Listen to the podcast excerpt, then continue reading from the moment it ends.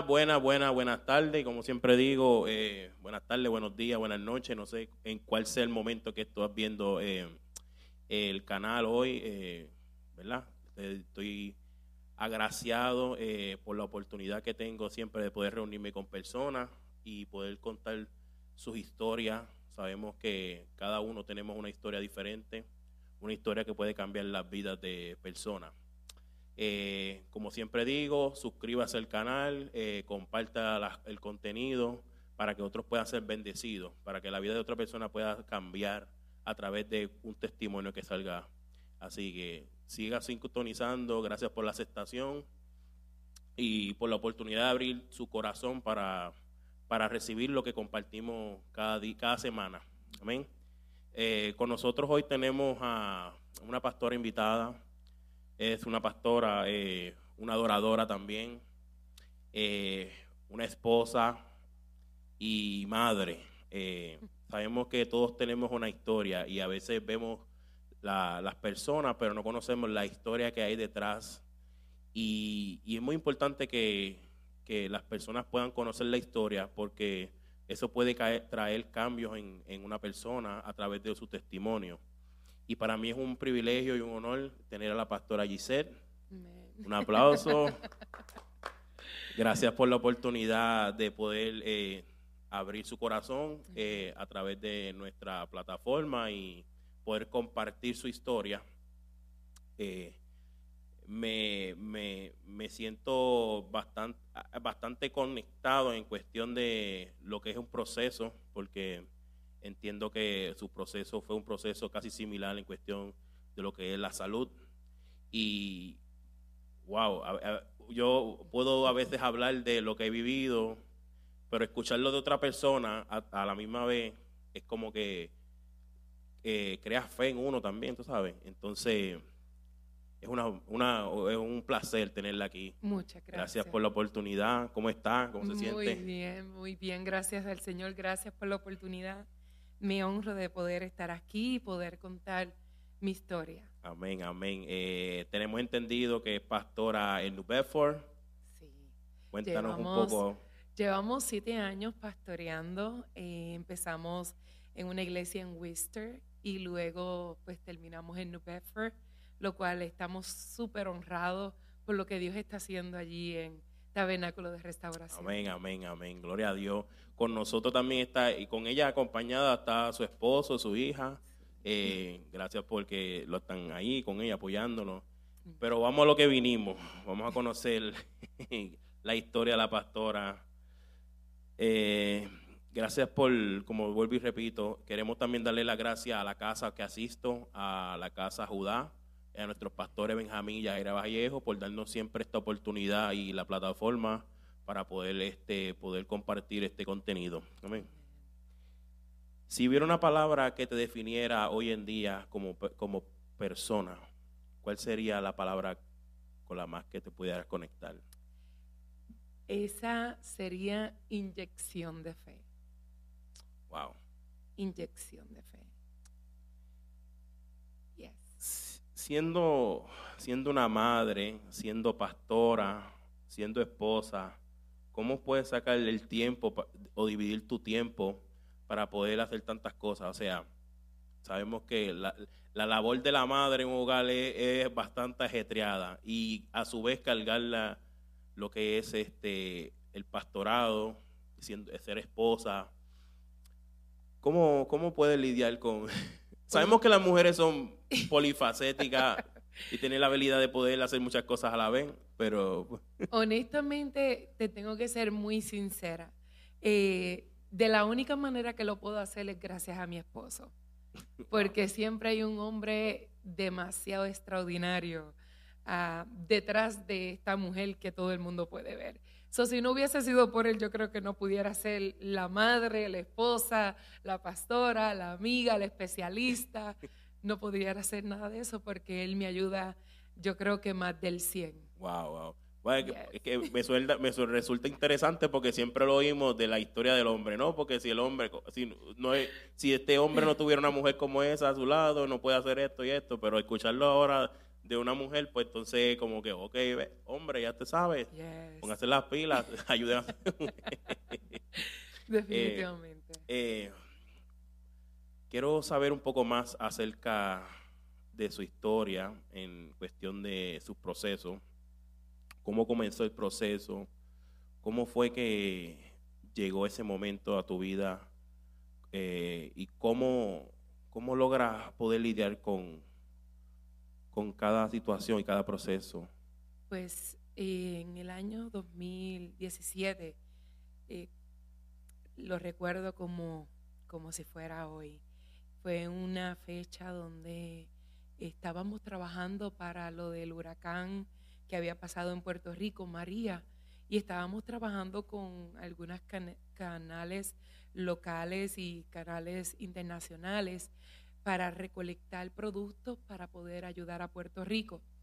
Y me acuerdo que en e, ese día, era un lunes, llego a mi casa y súper cansadísima, estoy pues eh, cambiándome y de repente cuando me estoy cambiando, me, me noto que tengo una pelotita en mi seno.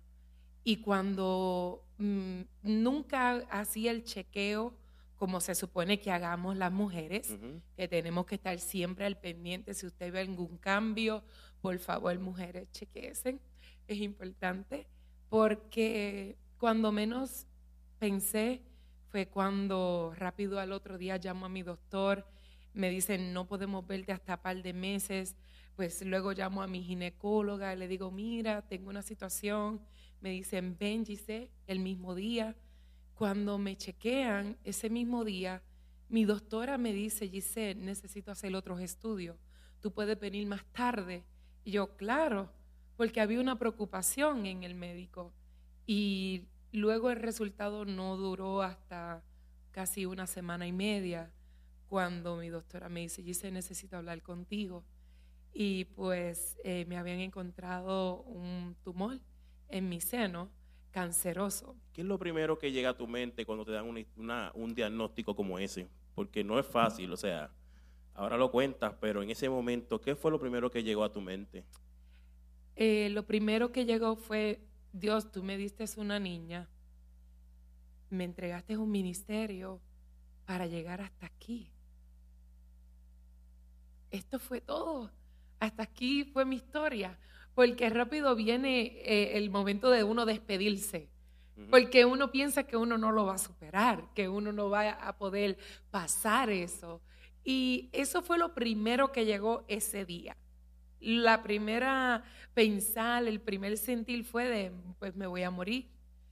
Es- es- eh, uno llega a, a meditar y decir, wow, todo termina aquí. Porque en nuestra humanidad, aunque nosotros conocemos de Dios y aceptamos a Cristo, en el caso suyo, usted, por lo que tengo entendido, que me ha contado, usted lleva toda la vida en el Evangelio, si ha escuchado la palabra, sabía y estoy seguro que Dios le ha dado muchas promesas de muchas cosas. Mm. Pero en esos momentos, me imagino, o sea, yo pasé por algo similar cuando pasé mi proceso, en la cual cuando te dicen, estás enfermo de esto, hay que abrirte. Y uno dice, wow, ¿y qué pasó? Wow. ¿Dónde Yes. está lo que Dios dijo que iba a hacer? Exacto, exacto. Y es, y es exactamente la, lo, que, lo que vino a mi mente. Y rápido llamé a una persona antes de llamar a mi esposo, antes de hablarle a otras personas, llamé a una muchacha que pasó por el proceso. Y lo único que ella me dijo es, Gisette, te quiero decir este texto bíblico, porque en mi proceso lo viví. Y me dijo, aunque pases por las aguas, yo estaré contigo Wow. y si por los ríos no te negarás. Y, y yo decía, oh my God, esta mujer me está hablando una palabra, lo cual ella no se estaba congregando. Wow. O sea, esta mujer no visita ninguna iglesia, pero eso fue la única palabra que ella me dio. Y ese texto lo hice tan mío porque yo dije, Señor, tú no me estás dejando en este proceso. Al contrario, algo va a pasar. Y después de ahí ella me dijo, Giselle, te quiero enseñar algo. Nunca te apropies de un diagnóstico. Wow. Me dijo, el momento que tú digas, porque mi cáncer, ahí ya tú eres dueña de eso. Wow. y vas a tener el poderío y el dominio de eso y ya, eso puede acabar contigo. Pero el momento que tú digas, lo que entró va a tener que salir. Lo que llegó, eso va a tener una solución. eso no es mío. Eso es algo que mi cuerpo está batallando, pero no es mío, no me pertenece. Y en ese momento que ella me dijo eso, siempre lo hice así. Yo dije, estoy pasando por el fuego, pero no me voy a quemar. No me voy a quemar. Esto es simplemente un proceso. Y en el momento que, honestamente, pensé que nunca iba a llegar, el momento donde más débil me encontraba, después que pasé radiación, quimioterapia, cuando pierdo todo mi cabello, cuando me siento tan débil, cuando el médico me dice ya tu cáncer está mestatizado, eh, sinceramente Gise, no hay más nada que hacer.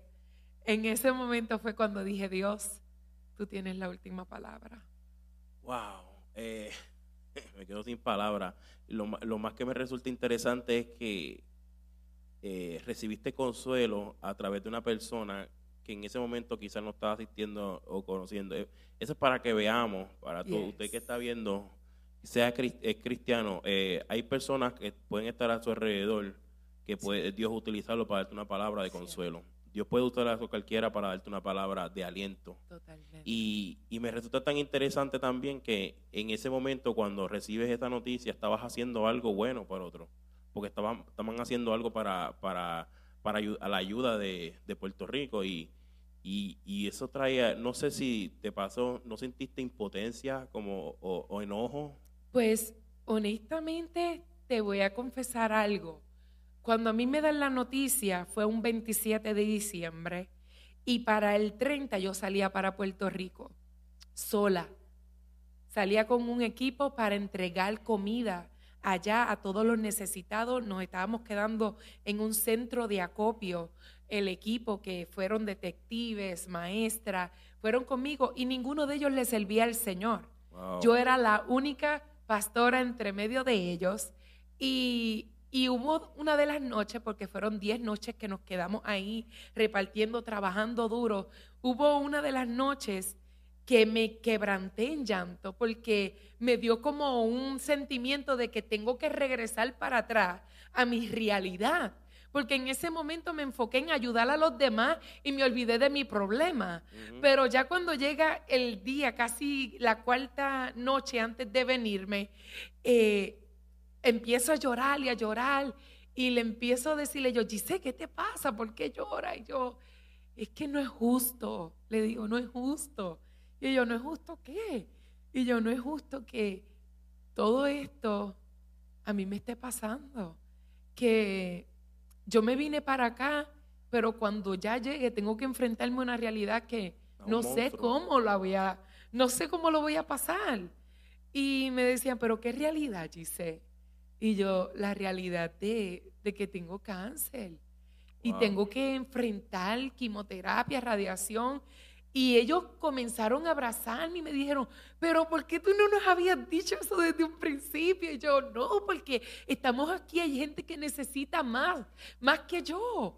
O sea, esto va a pasar, pero yo quiero enfocarme en los que realmente necesitan. Yo tengo una cama donde dormir, yo tengo compra, pero ellos no. Yo tengo electricidad, pero ellos no. So me enfoqué más en ayudar a otros que en mi problema, pero ya cuando los días se estaban acercando, era cuando ya me estaba chocando el punto de que tengo que regresar, eh, tengo que volver a mi realidad, qué es lo que va a pasar, Señor. So, fueron muchos pensamientos que vinieron en el, en el camino, pero cuando llegué, fíjate, el mismo equipo con el que estaba ya en Puerto Rico, ellos me dijeron, queremos ser los primeros ir contigo a tu primera quimioterapia. Y, fueron, y fueron conmigo. So, me, me demostraron gente que no asiste a la iglesia, gente que no conoce de Dios, me demostraron lo que realmente es poder ayudar a un prójimo. Y a veces vemos gente que le sirve al Señor y y, simplemente se, este, se limitan a decir, voy a orar por ti. Cierto. Y mm, ciertamente el orar por otro mientras está enfermo es bueno, pero a veces la persona, el que está pasando un proceso, también necesita la, esa, sentir esa afección por la persona que está pasando ese proceso. O sea, sentir que le importo, quizá un abrazo eh, puede cambiar, eh, como he dicho ya en otros podcasts, eh, cambiar la, el estado de ánimo en la persona, porque puede decir lo que siento, por lo menos siento que el apoyo. La empatía. La empatía es la palabra. El poder tú decir, estoy contigo, no estás solo.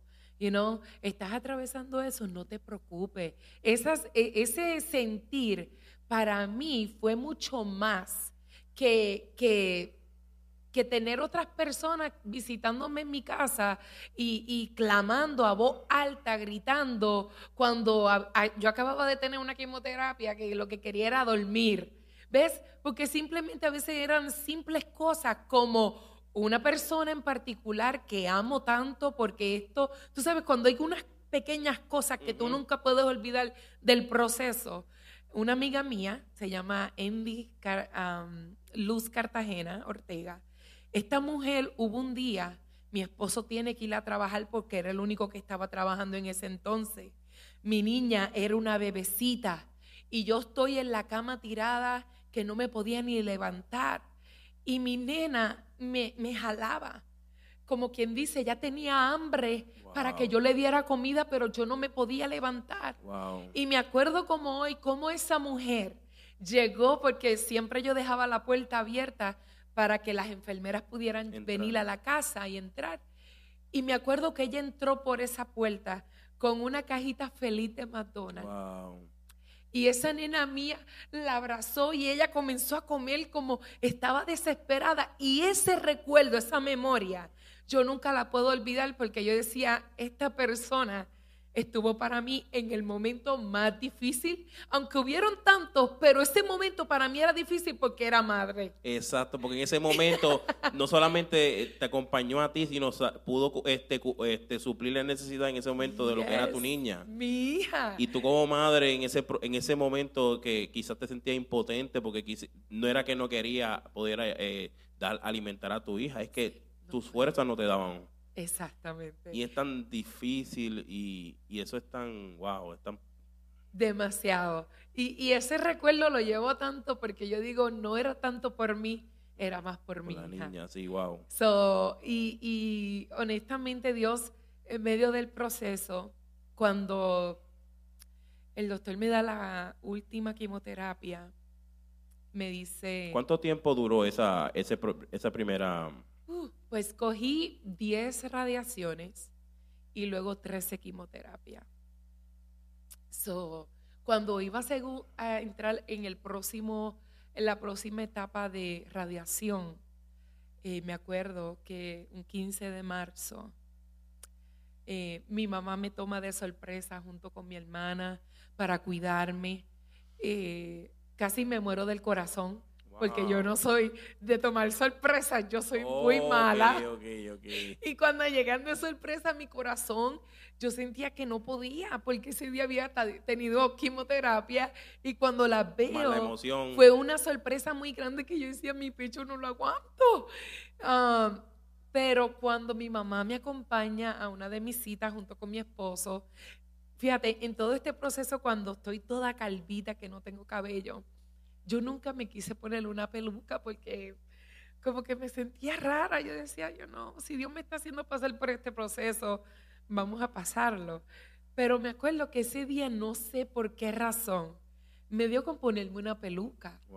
Y vamos a la cita y yo voy con mi cabello puesto a hacerme el, el, el cast que, te hacen para revisarte nuevamente a ver eh, si si está más progresivo o no.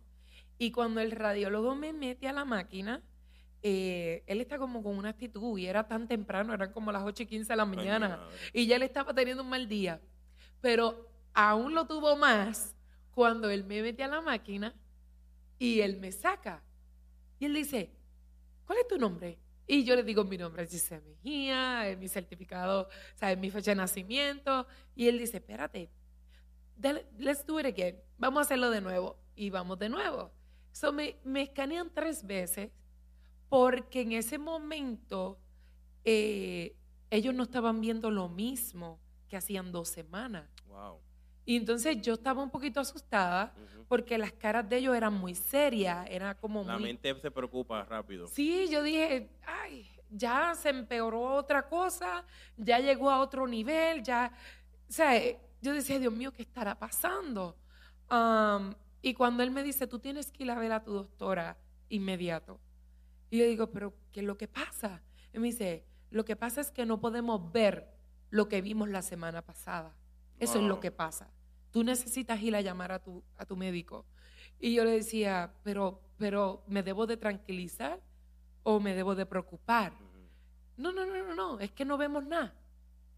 Y ese no vemos nada fue para mí como que, ¿cómo es? Wow. ¿Cómo es? No, we don't see nothing. Y, y, el, y esa palabra para mí fue como que se me quedó aquí grabada, que yo decía, yo tengo que llamar a mi doctora, yo tengo que llamar a mi oncóloga, tengo que llamar a mi oncóloga, porque para mí fue el momento en que proféticamente me puse el cabello, queriendo Wow. decir, tu cabello va a volver a nacer. Wow. O sea, tus plumas van nuevamente a salir. Wow. Y yo decía, wow, yo nunca en mi proceso me había puesto la peluca. Y ese día, para esa cita, pues que fue con mi mamá, mi esposo, me dio con ponérmela. Y ellos estaban muy enojados al punto que él me dijo, no, no, no, no, we don't see nothing, just call your doctor. Piensa como que perdieron el tiempo en ese momento contigo. Exactamente, exactamente. Ellos esperaban tener otro resultado, pero no salió así, porque fue el 15 de marzo del 2018 donde Dios me sana completamente. Wow, wow. Completamente. Un cáncer etapa 4, donde Wow. estaba mestatizado. Wow. O sea, cuando tú dices algo mestatizado es cuando ya algo se ha regado, ya se apropió de toda esa parte, de todo órgano, pero ese cáncer que ellos dicen no aparece, wow.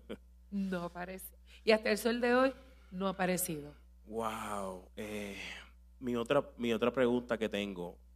eh, tú como mujer, ¿cómo te sientes en ese momento en que pierdes tu cabello? O sea, en cuestión de lo que es tu... eh, Yeah. como mujer, o sea, en- ok, tú, sabes que las mujeres, el cabello, pierdes el cabello, no eres igual, ¿sabes?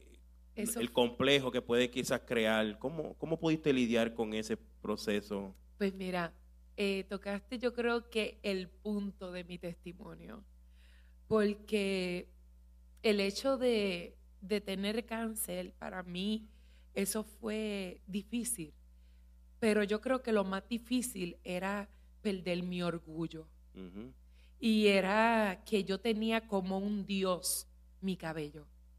Y yo no me había dado cuenta que todo el tiempo de mi vida, por todos los años que había tenido, yo era muy vanidosa con mi cabello. Y yo decía, Dios, está bien, yo puedo pasar esto, pero que mi cabello no se me caiga, que mi cabello no se me caiga. Y esa era mi oración, en debe de sanarme. Yo oraba más para que el cabello no se cayera. Y eso fue lo primero que se cayó. Wow. me dejó un palcho por aquí, en- empezó. Y luego yo le dije a mi esposo, no, yo no quiero verme así, tú me tienes que cortarle este cabello. Porque fue matar, quitar algo que yo lo tenía como primordial en mi vida, más que todas las cosas. Era una vanidad bien fuerte que yo no me había dado cuenta hasta que lo perdí. Wow. Cuando lo perdí fue cuando Dios me hizo realizar la importancia de lo que era tener un corazón sano y no un cuerpo sano. Wow, es muy importante, sí, porque... Y tocaste algo que me pareció interesante también, que no lo, no lo añadí porque quería seguir escuchando. Y es cuestión de lo que te dijo la persona, eh, el apropiarte. Si te apropiaba Yes. de la enfermedad, la enfermedad te come. Yes. Porque sabemos que el poder de la vida está a través de la lengua. Y lo que tú confiesas Totalmente. es lo que tú vas a recibir. totalmente. Lo vemos, lo podemos ver en muchas ocasiones en la Biblia que se, se puede tocar ese tema. Y es, y es real, eh, muchas, muchas enfermedades que atacan a personas y con las, con las personas que muchas personas luchan a veces. Y cuando entra ese desánimo y empiezas a confesar ese tipo de cosas, como que no voy a poder sanarme, esto ahí termina, estoy enferma de esto, estoy enferma de esto, eh, literalmente va muriéndose. Cierto. Algo que escuché no hace mucho fue que, eh, eh, escuchando la historia de, de la mujer del flujo de sangre, Mm, eh, esta persona estaba relatando eh, sobre la mujer del flujo de sangre, que ella derramaba su sangre, pero esto lo podemos eh, conectar con, la sangre se conecta con lo que da vida. Cierto. Entonces en ese momento ella perdía su vida, ¿sabes? Y yo me Wow. imagino como, como mujer tú perdiendo cosas de ti, ¿sabes? Ya no Yes. siendo, no siendo la mujer que era, cierto. viéndote diferente, es- esos complejos que pueden surgir porque somos humanos, ¿sabes? Nosotros vamos, cuando tenemos lucha, nuestra mente no está en que, ay, este, la fe. Sabemos, podemos Mm, tener la mm, fe, podemos tener la palabra, pero en la realidad de la historia es que cuando tú estás viviendo un proceso, todo eso se vuelve secundario Totalmente. y uno no piensa en eso. Totalmente. Te digo que para mí yo puedo testificar grandemente que la etapa de vivir el cáncer del seno fue más para enseñarme a construir una mujer de carácter y no por lo que se ve, sino por lo que es. You know, no por lo que yo puedo mostrarle al mundo a través de mi exterior, sino lo que está en mi interior. Aprendí a amar a la mujer que está dentro porque podía ser que antes me agradaba lo que veía, pero lo que era no me agradaba, porque para mí era más importante contar con el cabello, contar con otras cosas, que más que tener una sanidad interior. Y sentí que el proceso del cáncer fue para sanar mi interior, fue para hacerme completamente nueva, poder valorar la belleza que está dentro de nosotros y no fuera de nosotros. Wow. Ah, porque cuando me vi sin un cabello, dije, wow, Esto es real. Sí, definitivamente fue como, wow, esta es la mujer que soy. ¿Te amas? ¿Te quieres? Yes. ¿Te valoras? You know, no importando lo que tengas o no tengas, es quien eres. Y me aferré mucho a la fe, a que no importando la circunstancia y el proceso eh, que uno atraviese, es simplemente creerle a Dios en todo momento. Y nunca dudé de lo que Dios podía hacer en mí. Nunca. Siempre dije, Señor, yo sé que tú lo vas a hacer. Sé que tú lo vas a hacer. Y había momentos en que no me podía levantar un domingo eh, para ir a la iglesia a ministrar, pero no sé de dónde salían las fuerzas, que de repente alguien mandaba un texto con una canción y a veces esa canción era la que me ministraba y le decía a mi esposo, ayúdame, ayúdame, méteme a bañar, que voy para la iglesia. A veces los miércoles salía de una quimioterapia toda cansada, casi dormía con mi esposo para ir a Wister a llevarle el estudio bíblico a los hermanos. Y yo decía, esa hora y 15 para venir valió la pena. Wow. Porque se daban estudios bíblicos y aunque yo estaba casi dormía, pero mi esposo seguía llevando el mensaje, yo decía, valió la pena. Después una hora y 15 minutos para regresar, Wow. para poder llegar a la casa. Y yo decía, Señor, todo eso valió la pena. Wow, wow. Valió la pena. So, literalmente, eh, mientras, o sea, estabas, con- estabas viviendo un ministerio, estabas haciendo labores, para, todo parecía que estaba bien. Tenía, era madre, era esposa, estaba cumpliendo el ministerio, un llamado de Dios. Y en ese momento tuviste que ser quebrantada, rota, Yes, para poder ser construida a la manera que Dios quería. exactamente. Y eso es, eso es algo, wow, poderoso, porque muchas veces Dios nos da una palabra, pero hay ciertas cosas en nosotros que necesitan ser estremecidas para volver a ser construida a la manera que Dios quiere que sea. Entonces, a veces decimos, quiero hacer esto, quiero hacer otro, y nos olvidamos que hay ciertas cosas que Dios tiene que cambiar en nosotros. Mm, Y a veces esas cositas uno las pone al lado porque dice, ok, no, no es tan importante, pero para Dios sí. total, totalmente. Entonces, ver ese proceso, ver, ver, escucharte esa la primera parte, Mm, esa primera parte de tu, de tu proceso en con- donde comenzó todo, es una enseñanza, fue una, una enseñanza, o sea, en- no tiene, no tiene, no hay duda, eh, pero lo veo así como que Dios eh, quería construir otra, otra Giselle diferente. Yes. Totalmente. Ahí se formó un carácter donde pude aprender pude aprender, número uno, a creerle a Dios de lo que Él ya habló y de lo que ya Él escribió sobre mi vida. Y luego después de esto, entro a la universidad, comienzo a estudiar eh, psicología cristiana y no me rendí ante todo esto. Luego llega la pandemia, sigo estudiando, me enfoco y en el año 2021 caigo en un hospital nuevamente. Wow, eh, no es fácil, o sea, uno piensa que la batalla está ya gana. Gana. Y, y cuando más cuando más cómodo quizá uno se siente ya, ok, pase esto. ¿Qué peor, qué cosa peor puede pasar? No hay nada más.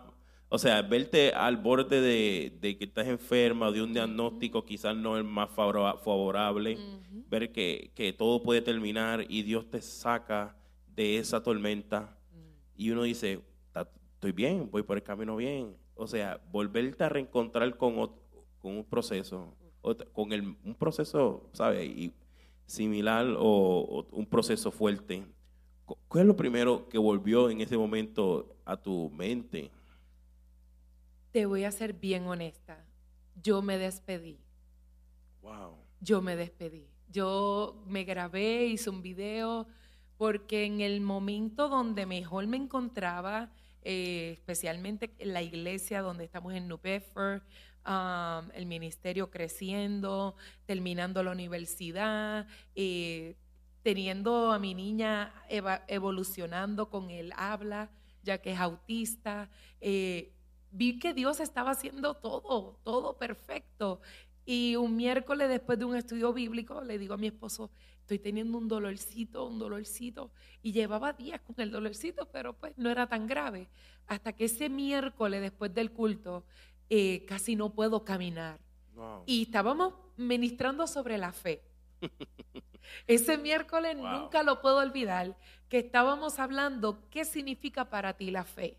Y cada uno de los hermanos empezó a explicar lo que significaba para ellos fe.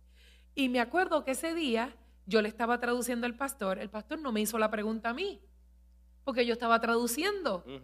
Pero como estábamos hablando, yo decía, y yo dentro de mí, el pastor nunca me preguntó a mí, le preguntó a todo el mundo menos a mí. Pero en realidad yo lo vi como una señal. Porque cuando llegamos a la casa, que me puse muy malita, llegan las ambulancias, me ponen en camilla, voy al hospital.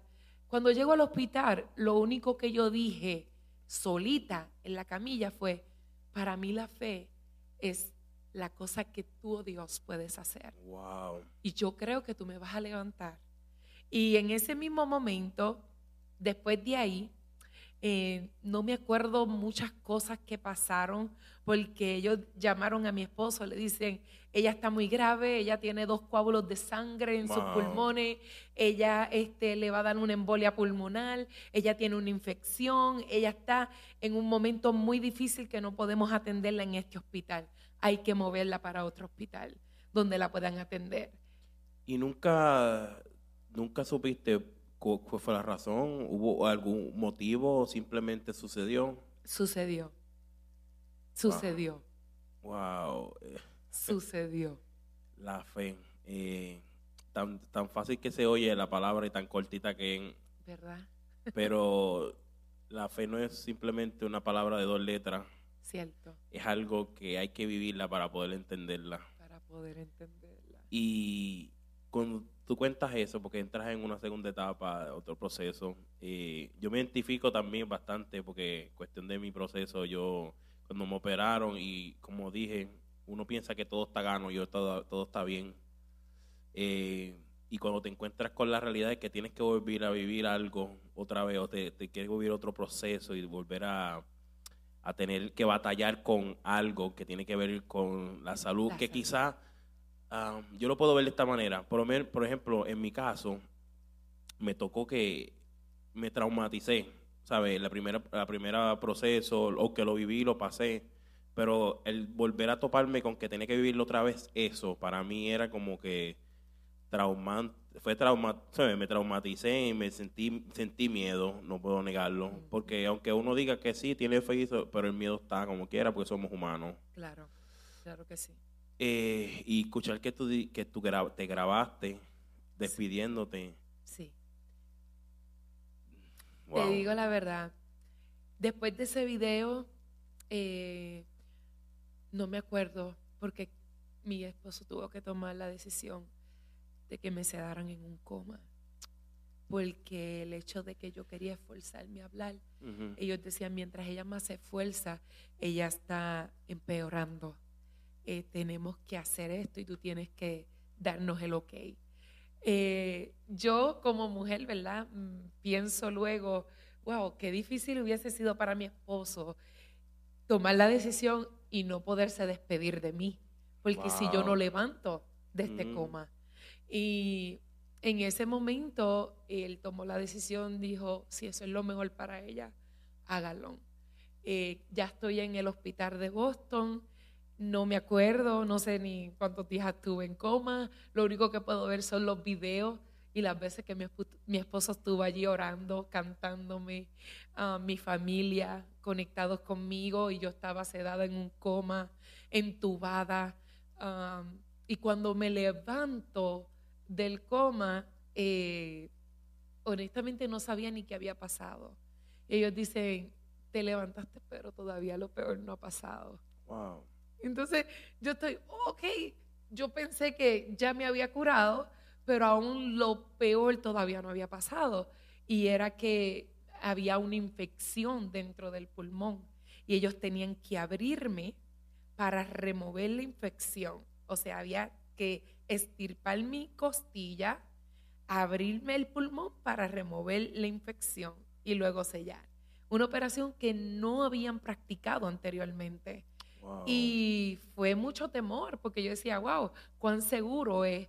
Ellos no hay seguranza. Wow. No hay seguranza. Entonces, si me quedo con la infección, puedo morir, pero si me hacen la cirugía, también. También. So, ¿qué hago? Y pues lo puse en, en oración, dije, Señor, y le dije, ustedes me pueden dar tiempo. Y ellos sí, mientras tanto yo estaba en el hospital todavía, que estuve un mes y después estuve otro mes ah, hospitalizada. Y fue un, un tiempo difícil, difícil porque viví traumas en el hospital. Unos traumas que ahora mismo, si tú me dices, ¿quieres ir para el hospital? No, no, no, no. Eh, dame una Tylenol, dame lo que sea, pero Me pasa igual. no, no quiero, porque vivo con un trauma de cosas que pasaron dentro del hospital que no, que no quiero, no quiero, me, porque me sucede igual. necesito sanarme de Ujú. esas cosas que me tienen todavía Sí. con miedo. Me pasa igual y especialmente, y es algo, y es algo que duele, porque por ejemplo, me ha pasado, quizás no he vuelto a tocar un hospital para mí, pero me ha tocado a veces eh, ir al hospital por mi niña. Y, en- y en ciertos momentos siento el estrés y la presión, y, pero no es, no es la presión de que me moleste, que yo llevarla al hospital, es, es que a veces no sé cómo manejar ese, ese momento, Sí. porque crea en mí esos pensamientos y esos recuerdos. Y, la, y lo más triste es que en el hospital del niño que está aquí en Rhode Island está conectado en, el, en la misma esquina donde yo estaba. Wow. Porque el área de, de- de cuidado intensivo conecta con el hospital Sí. del niño. Y para mí, cada vez que yo tengo que entrar por ahí, y, y eso para mí es un trauma. Y yo te puedo entender, yo sé que es difícil. ¿Qué, era la, ¿Qué conversaciones tenías con Dios en esos momentos a solas?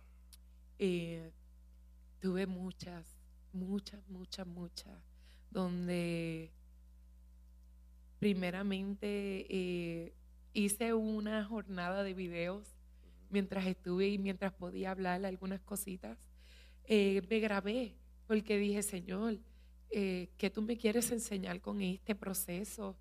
Ah, si es el continuar activando mi fe, gracias por el proceso. Yo sé que tú me puedes levantar. Yo sé que yo eh, te he fallado de 20 miles maneras. Puede ser con mi mente, con mi corazón, el dudar. Te he fallado.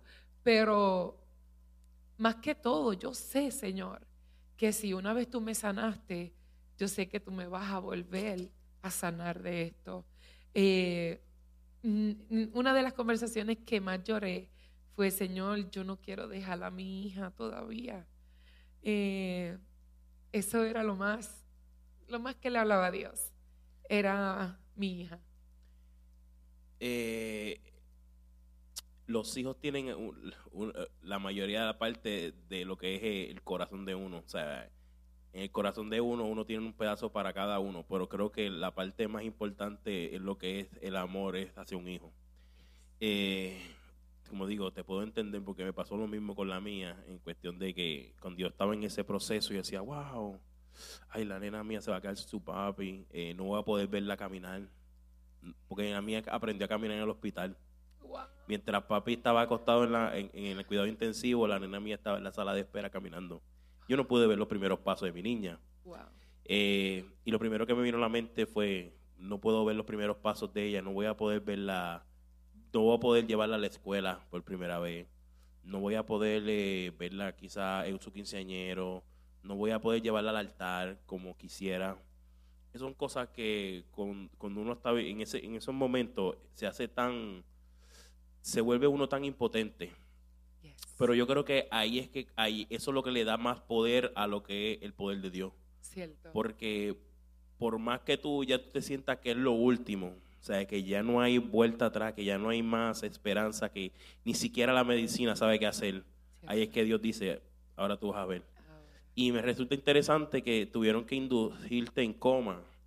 Y eso es algo que a veces tenemos que hacer, a veces debemos cerrar la boca y, es ver que Dios haga en nuestra vida.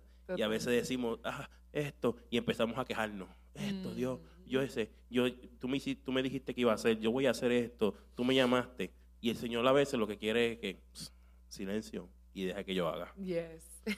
y es, wow, es, tan... Oh, difícil. Difícil. Bien difícil, especialmente cuando después que me levanto y puedo ver a mi hija ya de tantas veces que mi esposo le había enseñado a orar a mi hija, mi hija empezó a orar por mí.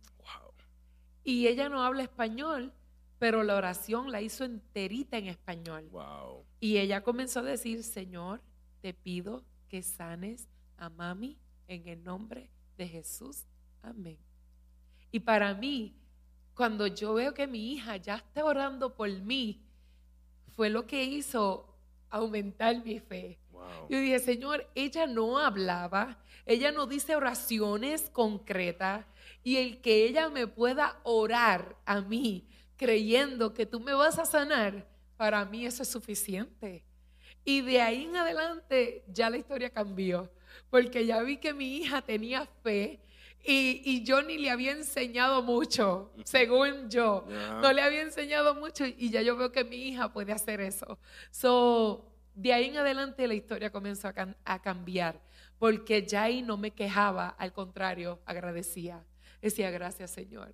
Gracias Señor, porque hay un día más que tengo mis ojos abiertos, hay un día más que puedo eh, experimentar todo lo que está pasando en mí. Eh, y, y, lo que hacía era dar gracias a Dios en medio de mi trauma. Wow. Y, wow, eh, como mencioné en la primera pregunta, eres, eres madre, eres esposa, eres pastora, eres, y, no solamente eres madre, tienes una niña autista. Y, y yo, en, cierto hasta cierto punto se hace un poquito más complicado porque obviamente uno tiene que tener un poco más de paciencia, un poquito más de, este, de entendimiento, cómo bregar con, con, con los niños si bregar con un niño eh, eh, a veces resulta difícil, imagínate una, una, niña que quizás no pueda expresarse como cualquier otro niño. Correcto. Y, ver que su mami está pasando, quizás no entenderlo, pero aún así en su interior, lo que se sembraba en casa pudo entrar en ella y ella entenderlo, que eso es eso es un milagro. Exacto, exactamente. Eso es un milagro. Y así lo veo. Yo la veo como que ella es un milagro de Dios y no simplemente un milagro, sino siempre se lo he dicho a todo el mundo, ella es, ella es parte de mi sanidad. Wow. Ella es parte de mi sanidad. De mi sanidad física, porque mi motivación era levantarme de esa cama, el yo tener que aprender a caminar porque ya mis músculos habían perdido la flexibilidad de aguantar mi peso y el tener que volver a aprender a caminar, coger terapias para caminar, porque ya no sabía caminar, mi cuerpo perdió movilidad. Fue difícil porque yo decía, ok, mi hija, ella era parte de mi, de mi destino. Yo decía, tenía que, que hacerlo por mi hija. Tengo que hacerlo porque yo quiero llegar a mi casa.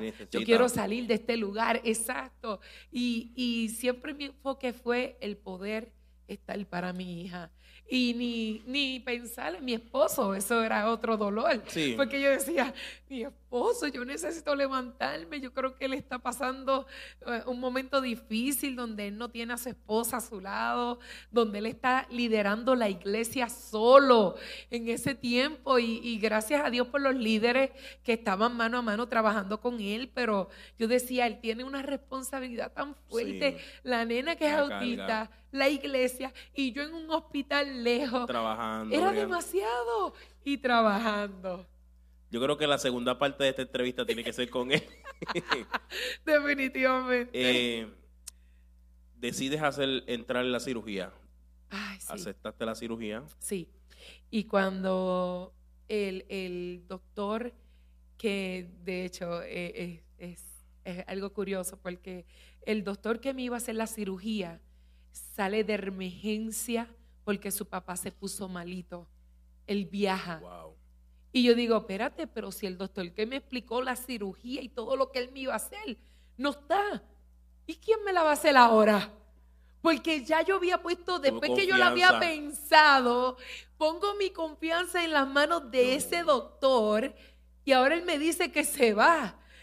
¿Qué pasa?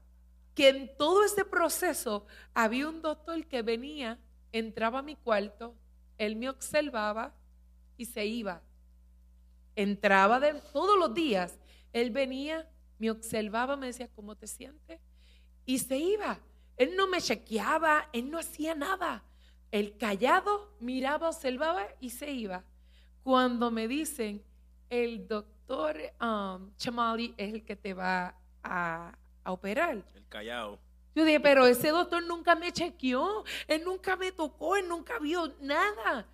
Y él, me- y él viene y se presenta conmigo y yo digo, estoy muy nerviosa porque usted nunca me ha visto, usted no me ha chequeado. Él me dice, es su decisión si se quiere operar. No me dijo más nada. Wow, qué chocante eso. O sea, es mi decisión. Sí. Había una decisión que tomar.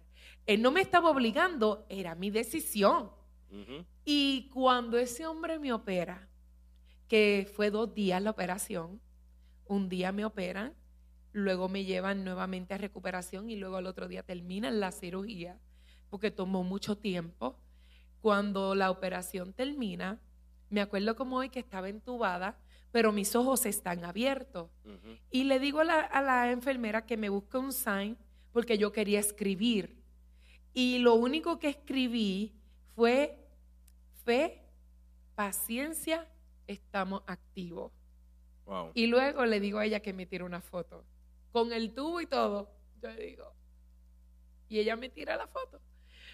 Esa foto para mí significa tanto porque ese hombre me enseñó algo.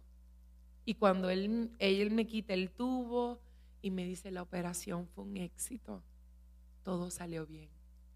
Eh, tuve que empezar a aprender de nuevo, tuve que estar sedada, tuve que recuperarme de una cirugía bastante grande.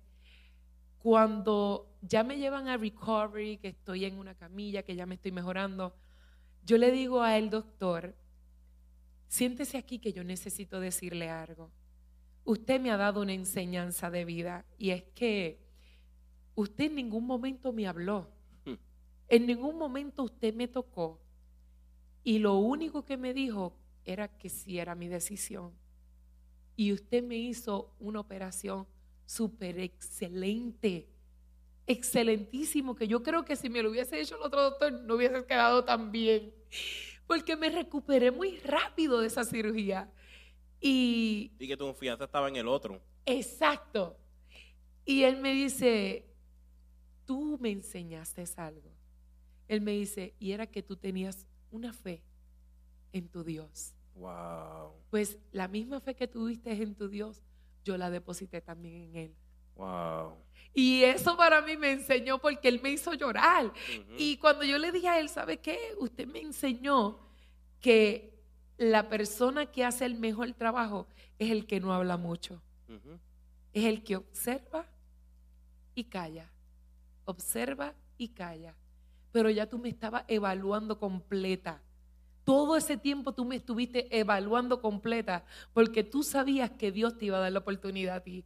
Él me dice, tengo que salir un momento porque él tenía que ir a secarse las lágrimas en el counter de las enfermeras. Y yo decía, Wow. tú me enseñaste algo. Y en medio de ese proceso, mi enseñanza fue de que muchas veces Dios te quiere hablar por lo más simple, en el silencio. Yes. En el silencio, Yes. Dios quiere trabajar con nosotros, pero a veces nosotros estamos tan altos, queremos el revolú, las bocinas, el, el ruido. Lo que es la emoción, todo lo que nos emociona es y lo a que veces queremos. Dios quiere bregar contigo en el silencio.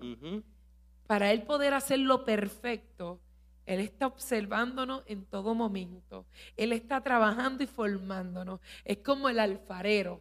Dice que el alfarero cuando tiene el barro ahí en la rueda es cuando él comienza a trabajar. Yes. Y eso es algo que siempre para mí me recuerda esa palabra. Yo digo, fui formada en las, en manos del alfarero. Dios utilizó este médico, el cual hoy por hoy, cada vez que lo veo, le digo, usted es una, es, es parte de mi testimonio Wow. porque tocó mucho, mucho mi sentimiento, mi corazón, eh, mis emociones. Él, un hombre que no habló mucho, simplemente me dijo, es tu decisión. Y así mismo Dios es con nosotros. Yes. Es una eso decisión. Es una decisión. Él no te obliga, Él no te dice qué tienes que hacer. Es una decisión. Lo que Él va a hacer, Él lo va a hacer como quiera. Pero Él dice, es tu decisión. Si tú me quieres aceptar y tú crees que yo puedo hacer el milagro en ti, Amén. es tu decisión. Yes. Y muchas veces tenemos que atrevernos a simplemente creerle. Esa es la fe. Yes. Es mi decisión creerte, Señor. Ujú. Y ahí se activa nuestra fe. En el momento que está, en el momento que pasa la situación, tú dices, ¿crees o no crees? Y, y, y, mucha, y eso es algo que, como tú mencionas, así trabaja Dios. Dios a veces no te da un sí ni un no, sino se queda callado. Y en ese momento que Dios te queda callado es porque algo, algo grande va a venir. Total. Y yo creo que, ¿verdad? Yo aquí pensando, yo creo que a veces Dios tiene que quedarse callado. O sea, cuando Dios se queda callado es porque no estamos ta- preparados mentalmente para Sí. entender la respuesta que Él te va, o sea, lo que Él va a hacer en su, en su poderío. No somos, como que no tenemos esa capacidad todavía para poder ah, eh, asimilar lo que Él vaya a hacer en tu vida. Y cuando yo, yo pienso, ¿verdad? Que, que en ese momento cuando se- Dios se queda callado es porque todavía te falta mucho por aprender. Déjame hacer Yes. y ver, ver que ese, ese doctor simplemente se quedaba callado y, y hizo lo que tiene que hacer. Yes. Dios es igual, como tú dices, el padre, papá nunca, nunca nos deja. Él, tú, o sea, uno como padre, muchas veces los hijos, yo quiero, yo quiero, y a veces uno no dice nada, solo simplemente espera el momento correcto para dárselo. Yes. Yes. Yo sé, yo, tú eres madre, eh, yo soy papá, y me sucede muchas veces. A veces la niña mía, yo quiero, yo quiero, y a veces estamos con la emoción de que querer algo. Pero Exacto. lo que pasa es que si Dios te lo da en el momento que tú lo quieres, no se completa o no se concreta lo que Él quiere enseñarte. Y eso nos sucede como padres. Muchas veces decimos a los hijos, no le damos. Y yo creo que de esa misma manera que Dios trabaja. Dios nos hizo a su imagen y semejanza. Y son ciertas, son ciertas co- eh, habilidades que Dios nos pone como padre para nosotros. Pero cuando nos toca a nosotros vivirlo, Mm. que Él nos, que queremos algo y que Él se queda callado y, y, y uno entra en ese nerviosismo, ese desespero y la emoción de uno, eh, todo se, se, se basa en lo que sentimos y lo que queremos. Y uno, como dice, no piensa en, en lo que Dios te ha prometido y, y ver que, que Dios lo va a hacer como quiera. Como tú dijiste, Dios lo va a hacer. Eh, simplemente Él está esperando que tú te decidas, que diga, yo necesito algo. Eh, vuelvo otra vez el, el punto, a tocar el punto de lo que es la mujer, el flujo de sangre. Ella sabía que si yo tocaba había algo. Cierto. Ella decidió. Eh, todos la rechazaban, todos decían no mereces porque era impura, eres impura. Y muchas veces, a veces, ven, quizás no, no ha sido en su caso, pero a veces hay ciertas áreas de uno o ciertos traumas que uno dice, wow, quizás no merezco que Dios tenga misericordia de mí, porque he cometido este o otro error. Pero sin embargo, Él no está mirando cuál ha sido tu error. Él es lo que está mirando qué vas a hacer en, tu, en ese medio de tu proceso. ¿Te va, me vas a, vas a, va a hacer el, intento de tocarme o te vas a quedar lamentando y aceptando lo que todos piensan de ti. Porque en ese momento yo me imagino que hubieron muchos que creían que Dios te iba a sanar, pero otros hubieron, se dieron por vencidos. Porque es, normal, vamos a tener... Cuando uno ve el caminar de Cristo, ve que Jesucristo anduvo con todo tipo de personas. Había gente que creía en su ministerio, otros estaban porque querían escuchar y otros estaban porque querían recibir algo. Y cuando no ven cuando ven que no está pasando lo que ellos anhelaron o lo que ellos esperaban de él muchos se alejaron y porque no tenían y eso sucede. Eh, y ver que a medio de ese proceso tú decidiste tomar la, o sea aceptar eh, ponerlo en las manos de Dios y si Dios puso a esa persona en ese en, para que hiciera el trabajo decir lo que hacer hágalo eh, la historia hubiera sido diferente. Mm, si hubieras dicho que no, mm, quizás no estuvieras aquí en este momento contando. Pero sin embargo, tuviste la iniciativa de hacer algo. Y eso es lo que Dios quiere. Tú que estás viendo a través de eh, esta, este video, este testimonio, este podcast, Dios no está esperando que tú tengas el corazón más perfecto o que tengas todas las cualidades para que tú te acerques a Él. Él simplemente está esperando que tú decidas acercarte a Él.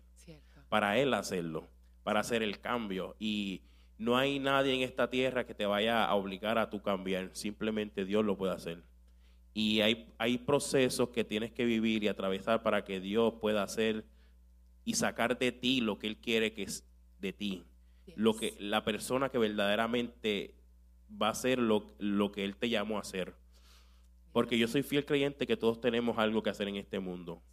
Y hasta que no lo cumplamos, no nos vamos a ir. Así y viendo, escuchando tu, testimonio y tu proceso, cómo Dios te llevó de uno al otro y, batallar y bregar con, lo que es este, todo lo que te rodea, porque todo lo demás sigue corriendo. No porque tú te enfermas, todo te tiene que parar. Había, estaba tu esposo bregando con la situación, estaba una iglesia corriendo, estaba, estaban siendo padres. Y, ver que eh, a, pesar de todas estas cosas, mm, siguieron, siguieron hacia adelante. Eh, y como dije, tomar, tomaste la, decisión de, aceptar eh, el plan de Dios y lo que Dios iba a hacer, porque no importa que uno, aunque uno no quiera, lo que, lo que Dios quiere hacer en tu vida lo va a hacer como quiera. Así es. Eh, si hay algo que pudieras si algo de todo esto que pudieras decir, esto fue lo más que me puedo quedar de, o sea, lo más que se quedó en mi corazón, lo más que puedo apreciar, eh, lo más que puedo decir, wow, esto fue lo como que el punto más, lo más que, lo más que me, me puedo identificar, o como, como diría, eh, déjame formular bien la pregunta. ¿Qué fue lo más que aprendiste en esto? Pienso que eh, primeramente es el, como humana, es el poder siempre chequearse uno bien en el médico, en toda la área, porque uno dice, ah, no, eh, eh, tengo un dolorcito de pecho, pero tú sabes, estamos en victoria. no, Dios nos ha dado la ciencia para uno poder ir a chequearse y uno estar bien con su médico, hacerse nuestro chequeo general al año y, poder aprender de, de, pues, de esos errores que antes me vi por el afán de la iglesia, el trabajo, universidad, la familia, eh, tantas responsabilidades, uno se descuidaba uno mismo, ¿ves? Porque uno quiere cumplir con todos. y pienso que de esta experiencia he aprendido la humanidad el poder tener una organización, eh, tener eh, planificación, tener prioridades, eh, porque honestamente uno puede balancear y lograr hacer todo lo que uno anhela y desea, pero teniendo todo muy organizado. El, el tener tantas cosas pueden afectarte emocionalmente, te pueden afectar mentalmente, al nivel que puedes caer en un hospital y no sabes por qué. Y puede ser por un estrés, puede ser por preocupaciones de otras personas. Y honestamente esto, estos dos coágulos yo no sé de dónde salieron.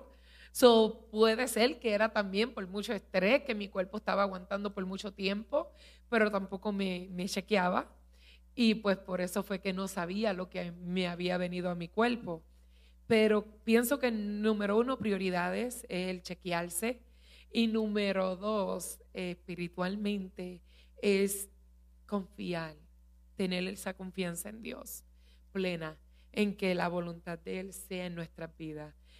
Yo puede ser que anhelaba poder vivir para mi hija, pero siempre le dije, Señor, pero que se haga tu voluntad si llegó tu momento, yo estoy preparada.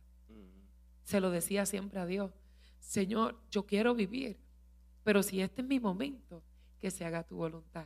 So, era mi confianza estaba tan y tan y tan en sus manos que no me importaba lo que pasara después de eso. Era plenamente confiar en Dios, en que Él tenía todo bajo control. Si mi ministerio había llegado hasta ese entonces, lo había vivido en una plenitud. Estaba contenta con lo que ya yo había hecho hasta ese entonces. Eh, como mamá estaba satisfecha, aunque no me quería dejar, no quería irme, pero estaba satisfecha con todo lo que había logrado. Igual con mi esposo. Yo decía, Señor, si este es mi momento, estoy contenta. Va a llegar una nueva temporada de gozo, que así mismo lo dije en el video Va a llegar una temporada de gozo, de alegría, una temporada donde, donde alcancé hasta donde pude. Y lo dije a sí mismo, pero me cansé en el camino, porque realmente mi cuerpo estaba muy cansado en ese entonces. Y, y aprendí que todo ese tiempo que estuve en el hospital, dije, Señor, tengo que ser sincera. Nunca en mi vida había dicho estas palabras con tan firmeza pero confío en ti. Confío en ti. Ya ahora pasé cáncer, pasé por una embolia pulmonar, pasé a estar al borde de la muerte, donde ya nada me sorprendería en la vida. Nada. Ya, ya los procesos, yo digo, Señor. A prueba de fuego. definitivamente. Yo digo, ya estoy que ahora mismo estoy atravesando un proceso eh, de mi pulmón obviamente el pulmón que me operaron, donde entré en radiación nuevamente. Y te estoy hablando que si tú me describirías, yo te dijera inyección de fe, porque para mí no es lo que yo te pueda declarar de lo que el médico me dijo, sino es de lo que yo confío en él. Es lo que ya él dijo de mí. ¿Ves? Entonces, no te puedo decir el diagnóstico porque yo no me adueño de él. ¿Ves? Yo digo, el proceso que estoy pasando, una radiación que tengo que todos los días tomar, ¿ves? Es un proceso distinto al que pasé en el 2017. Es un proceso distinto al que pasé en el 2021. Porque ahora, de todos esos procesos, mi fe ha aumentado a otro nivel que ya yo digo, Señor, ya lo que venga lo confronto creyendo, creyendo en que si ya tú venciste esas batallas anteriores, yo sé que tú vas a vencer esta otra más. Wow, ¿sabes? Entonces, básicamente, estás, atravesando, estás viviendo otro proceso y estás hablando con, con fe y con seguridad. Totalmente. Eh, para que veas, por lo que tengo entendido, has crecido en el Evangelio. Mm. Pero aunque uno crezca en el Evangelio, uno tiene que vivir tus propias experiencias. Y a veces podemos ver las experiencias de nuestros padres, lo que Dios ha hecho en la vida de ellos, o quizás de ciertas personas que pueden estar alrededor nuestra, pero hasta que nosotros no vivamos las nuestras propias, no podemos entenderlas. Muchas de las cosas que has dicho me he identificado mucho con ella porque yo viví ciertos procesos similares eh, de la muerte y cuestión. Y y me puedo identificar contigo en ese sentido.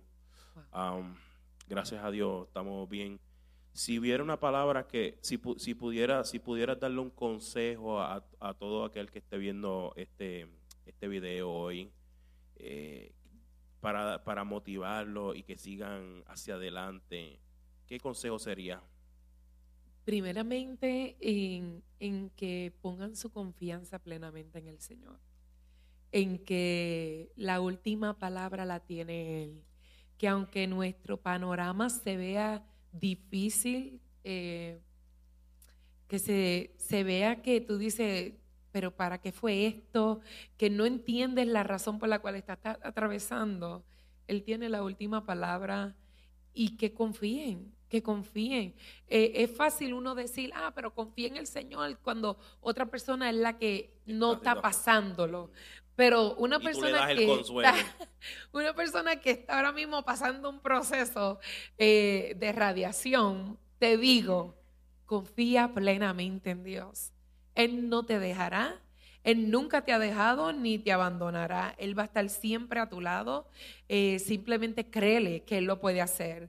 Eh, nunca te adueñes de diagnóstico, nunca creas lo que una persona pueda opinar de ti o pensar de ti por lo que, por lo que se vea en un diagnóstico, sino créele a lo que en Isaías 53 dice, que por sus llagas nosotros fuimos curados Amén. en que nuestra sanidad viene de Él y no del hombre, en que la sanidad empieza en el interior, en el interior de nosotros, para luego reflejarse en nuestro exterior. Wow. De que la sanidad no es simplemente, Señor, tú me vas a sanar. No, no, no, no. Es que yo sé que ya tú lo hiciste. You know? El siempre confiar plenamente en que ya Él te tiene. He got you. Él no te va a dejar, Él no te va a abandonar.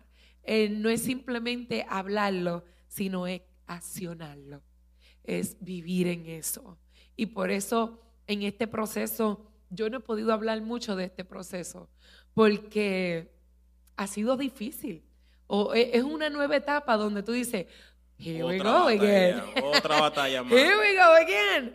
Y, y todavía como que no puedo expresarme mucho porque yo digo, wow, Señor, you know, eh, ya, ya tú y yo habíamos hablado de estos business. Y cuando Dios te confronta y te dice, ¿qué business? Aquí el dueño soy yo. Yes. Aquí el médico soy yo. Aquí el que tiene el control soy yo. Ahora, ¿me estás entregando a mí el poder? Tú me estás entregando el dominio sobre tu situación para yo controlarla o simplemente tú quieres manejarla totalmente siempre. So, muchas veces tenemos que depositarnos entero en las manos de Dios y, y derramar nuestro perfume ante Él y decir, Señor, Wow. esto es todo lo que soy. Tú me conoces más que nadie. Tú sabes lo que pienso, tú sabes lo que estoy atravesando, tú sabes mi oración de cada día. Yo simplemente quiero nuevamente recordarte que yo soy tu hija y que todavía lo que tú empezaste no se ha terminado. Wow. Confesar siempre en que lo que Él comenzó no se ha terminado. Porque yo sé que esta es la mejor etapa de mi ministerio. Te puedo confesar eso. Pienso que en estos siete años que hemos estado en el ministerio, en este año ha sido la mejor etapa. Wow. El 2023 fue eh, un año que, que trajo gozo, trajo alegría, trajo madurez, eh, trae un nuevo proceso, pero a la misma vez cuando estamos viendo el fruto de todas las lágrimas y todas las oraciones de todos estos años anteriores, estamos viéndolo ahora. Sabemos que el Señor cuando eh, en medio- cuando hace un pro- te trae un proceso te va a traer una victoria siempre.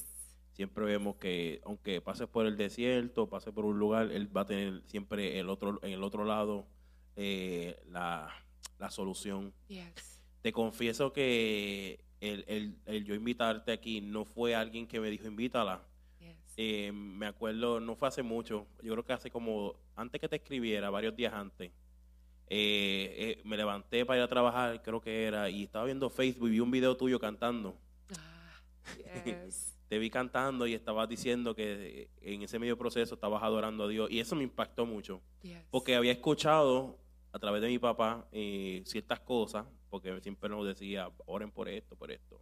Yes. Eh, y en ese momento yo estaba pidiendo al Señor, Señor, quiero traer a alguien que pueda traer algo que aporte una palabra de aliento a una persona, que, que, que lo que salga por su boca pueda eh, eh, eh, be- bendecir la vida de alguien. Wow. Y Señor, yo necesito que me, me pongas a alguien. Y en ese preciso momento, cuando abro Facebook, no sé, no estoy diciendo que Dios te va a hablar siempre a través de Facebook, pero en ese No, momento cierto, abrí. Facebook y primero, primero que salió fue ese video. Y yo lo estaba escuchando y me salieron lágrimas y dice, wow, ¿cómo es que a veces eh, olvidamos darle la gloria a Dios Cierto. cuando estamos pasando el proceso?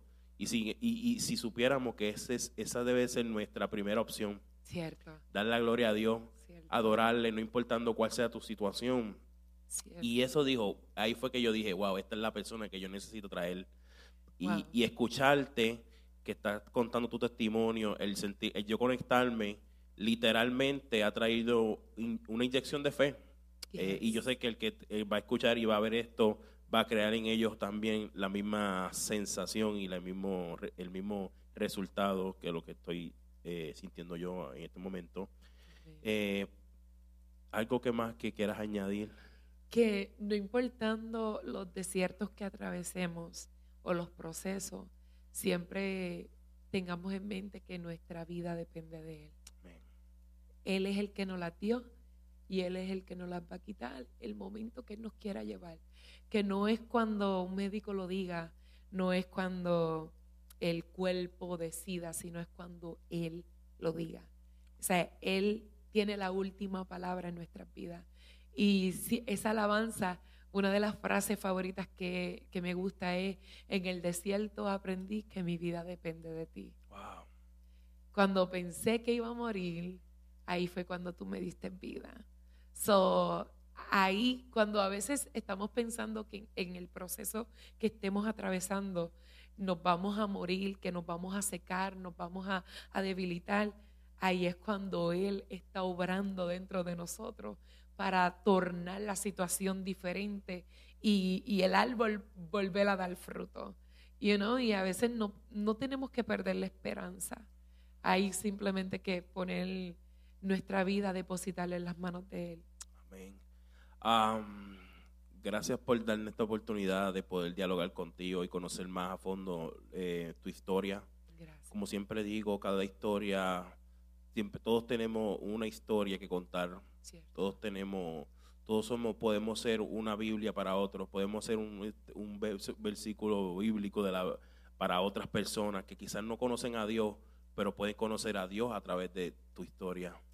Yo sé que muchos van a ver este video, muchos van a identificarse, otros que estén pasando procesos similares o han pasado procesos similares van a identificarse. Gracias por la oportunidad de Gracias. poder eh, estar aquí. ¿Cómo pueden eh, conectar con su ministerio?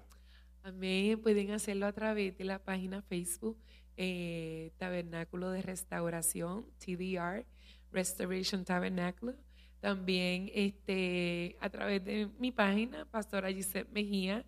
Ahí siempre estamos respondiendo a todos los mensajes, eh, siempre estamos orando por las personas que se conectan con nosotros y, y estamos siempre a su disposición. Am, comparte este video, dele share, dele like. eh, si, si te identificaste, escríbanos, comunícate con nosotros. Ah, si necesitas oración, comunícate, no tengas miedo. Estamos aquí para, para eso. Eh, gracias una vez más. Gracias por la oportunidad. Gracias. Es un honor. Poder estar aquí es un honor. Creo que la segunda parte de esta historia tiene que ser con tu esposo. Sí. Porque muchas veces eh, vemos la, cuando escuchamos las historias de personas y vemos lo que Dios ha hecho con esas personas, a veces olvidamos también que vieron personas que estuvieron ahí también Cierto. viviéndolo y, pasando ese dolor. cierto. Así Gracias, gracias por su vida, Gracias. gracias, por seguir luchando eh, y por traernos esta, esta inyección de fe. Amén. esta noche. Amén. Gracias. Gracias.